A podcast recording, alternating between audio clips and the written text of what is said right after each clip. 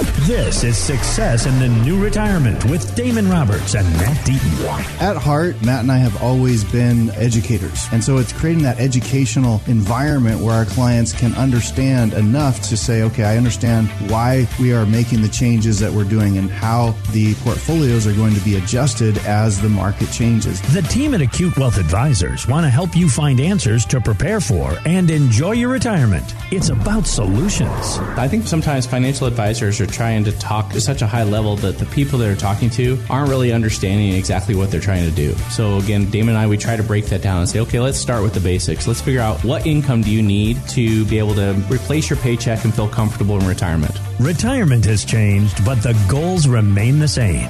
This is Success in the New Retirement with Damon Roberts and Matt Deaton. Serving Mesa, Scottsdale, Phoenix, and the surrounding area. Welcome out to Success in the New Retirement. Damon Roberts and Matt Deaton, all powered by Acute Wealth Advisors. A lot going on this weekend. If you have questions, need some clarity, 480-680-6868. Always online. Success in the new retirement.com. My name is Mark Owens and coming up, how to protect your assets in the wake of a bank collapse and with the latest inflation numbers. What does that mean for a looming recession?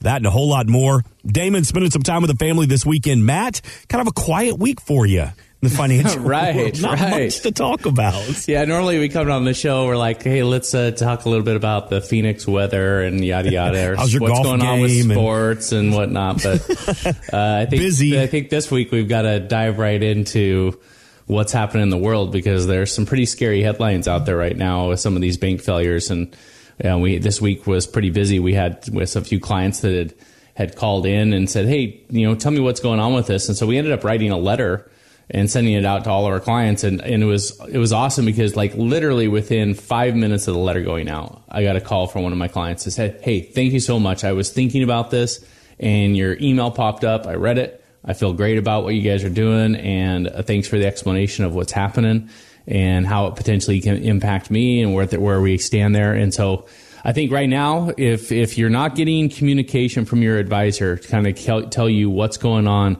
to give you some direction and advice so you don't panic about things. I think I think you're missing out because this is when uh, an advisor should be communicating, should be talking to people because there is a lot of concern, a lot of people just wondering how does this impact me. And so I think I think it, it'd be really smart to go through, kind of talk about that today, and maybe people can get some answers from our show because you know I, I know there people are, are wondering what's going on, how does this impact their funds, how does this impact their retirement? 480-680-6868. All right, that's a great place to start.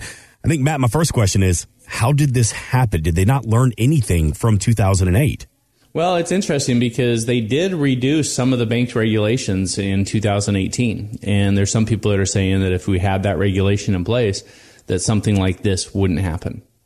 Um, I guess what I would say is that if this is contained in only you know the the biggest bank that just failed SVB was the 16th largest bank. So it wasn't like it was some small bank. So you know if some other larger banks and we're already starting to see that that you know Credit Suisse is is struggling and and things that there might be you know where this wasn't based off of reg- regulation. It's just based off of the facts that that occurred and some of these banks didn't do the proper risk management. So to ch- kind of just make this more simple basically what happened with this SVB is they're a, a, bank that caters to you know businesses, mostly venture capital and startup businesses, and so they manage the funds and the accounts for like companies like Roku and Vimeo and some of these things that you hear these startup companies. And and so most of their deposits were these large accounts from these big companies that were well over 250,000. They did not cater very much to just like the individual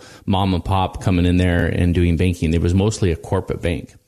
And so as they collected all of this money in 2020 and 2021, all this stimulus money, all these profits, all of this growth, they, their, their balance sheets just blew up. And so when they get this money, they can't just let it sit there in cash. And so what they do is they go out and they buy investments because they're like, okay, while we're holding this money, you know, some of this money can be invested. We can make a little bit of money off of it. And then obviously we still have some cash to send out to the clients when they need it, but they're not going to need all their money at one time. So they go out and buy these treasuries and other bonds. And let's say that the bonds and treasuries they were buying were paying like 2%. And so they're making 2% on this money. You know, it's helping the bank be profitable. Here you go.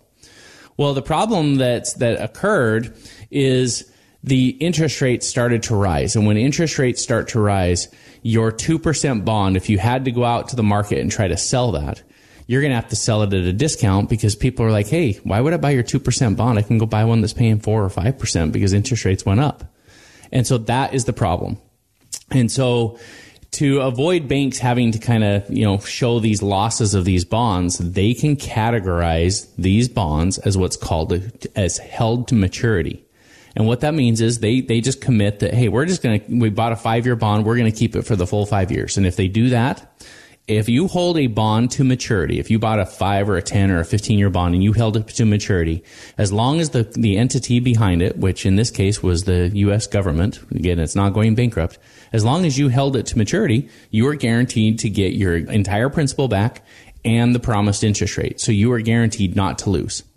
The only way these banks could lose on this investment is if they were forced to sell this before maturity. Mm-hmm. And so what ended up happening is so, so 2022 hit and a lot of these startup companies started pulling more and more cash from the bank. And so they were putting less and less in because they weren't as profitable because profits started to decline. And voila, the bank's starting to get low on money. And so now they're they're in this bind where if they don't sell some of these held to maturity bonds, which have lost value, then they're going to be in trouble and they're not going to be able to meet deposits. And so you know, SVB went out to Goldman Sachs and they tried to sell them $22 billion worth of bonds. And it cost them about $2 billion in losses when they did that. Mm-hmm. And when that all happened, that's when the news broke. People started making a run on the bank. People started taking money. And before long, they didn't have enough money. Right. And then the banks, you know, it was taken over. Mm-hmm. So, so that's what happened. And so now the question is, okay, if that happened to SVB, can that happen to my bank? Can that happen to other banks out there? And I guess what I would say is yes, um, there are lots of banks that have to report that they have held to maturity bonds and they have unrealized losses that if they were forced to sell it, there would be losses there. And so the government stepped in right away. And I guess to their credit, and again, we'll see what the long term repercussions are this, but, but they, over the weekend, they came in and they said, we are guaranteeing all depositors, which means they are guaranteeing any person that had money in that bank that they are guaranteeing it past that 250,000 and kind of calmed everything down. And essentially what that means is they've essentially said that they're covering all deposits of all banks because if they covered this one bank, they're going to cover the next bank. And so essentially what they've done is they've kind of said that the FDIC $250,000 limit that the government's going to stand behind that and guarantee 100%. So you could be well over that 250,000 and your money is still protected. And they did that so that they would stop people from having this run on these banks. Mm. And so, you know, I guess the question that I'm getting from some clients and what we put in our letter to, out to our clients to kind of explain this is, okay, well, I have some questions. What do I do about my bank? Right. And so, you know, the response or the answer there is, again, most banks are going to be fine, but I promise you there are going to be more banks that are going to fail. Now, how many? I don't know. Um, a kind of a surprising statistic in 2008, Mark, make a guess of how many banks failed in 2008. In 2008? Yep. Uh, 35? 465 banks failed. so, so can can you have a, a, scenario where a lot of banks fail? And again, banks only are good if people keep their money there. If there's a freak out moment and people freak out and panic, and there's a run on deposits. And, and again, nowadays you don't even have to run down to the bank and get in line. You can go online and transfer the money electronically. Mm-hmm. If that happens, more banks will fail. And so I guess what I would predict is that there will be more banks that fail. Um, how many? I don't know. If it gets to 465, I'd be surprised, but uh, there will likely be banks that fail. But again, as we just said, the FDIC insurance of 250, that's still in place, but essentially the government's also come in and said, well, guarantee more than that.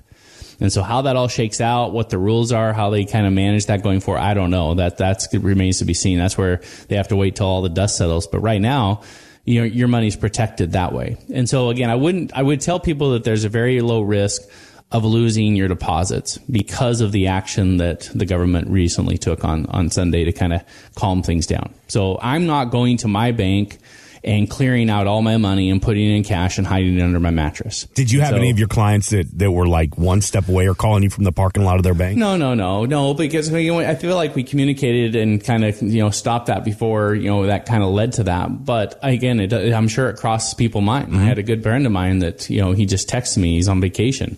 And he was like, "Hey, I just heard all this stuff. What do I do? Do I go to my bank and this? And what do I do? You know, what do I do with my business account? Because there's more money in that there than I probably should have had. But I've got to meet payroll and all this kind of stuff. And so, so people are having these questions. So I think it's a valid question. But again, we're not telling any of our clients to go and just clear out their bank account. Okay.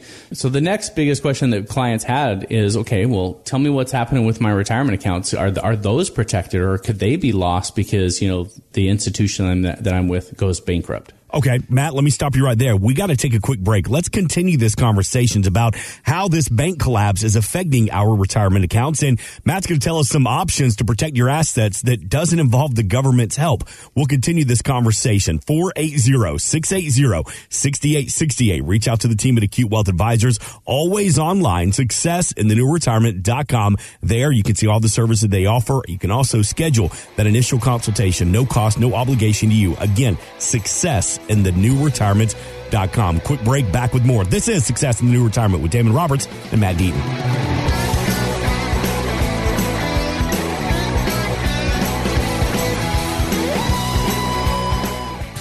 Do right before sending an email? You give it one last look to make sure there are no mistakes. The team at Acute Wealth Advisors want to help eliminate any mistakes in your retirement plan with a complimentary retirement checkup. Damon Roberts and Matt Deaton will take a deep dive into your portfolio to see what adjustments need to be made at no cost or obligation to you. 480-680-6868 or online at successinthenewretirement.com.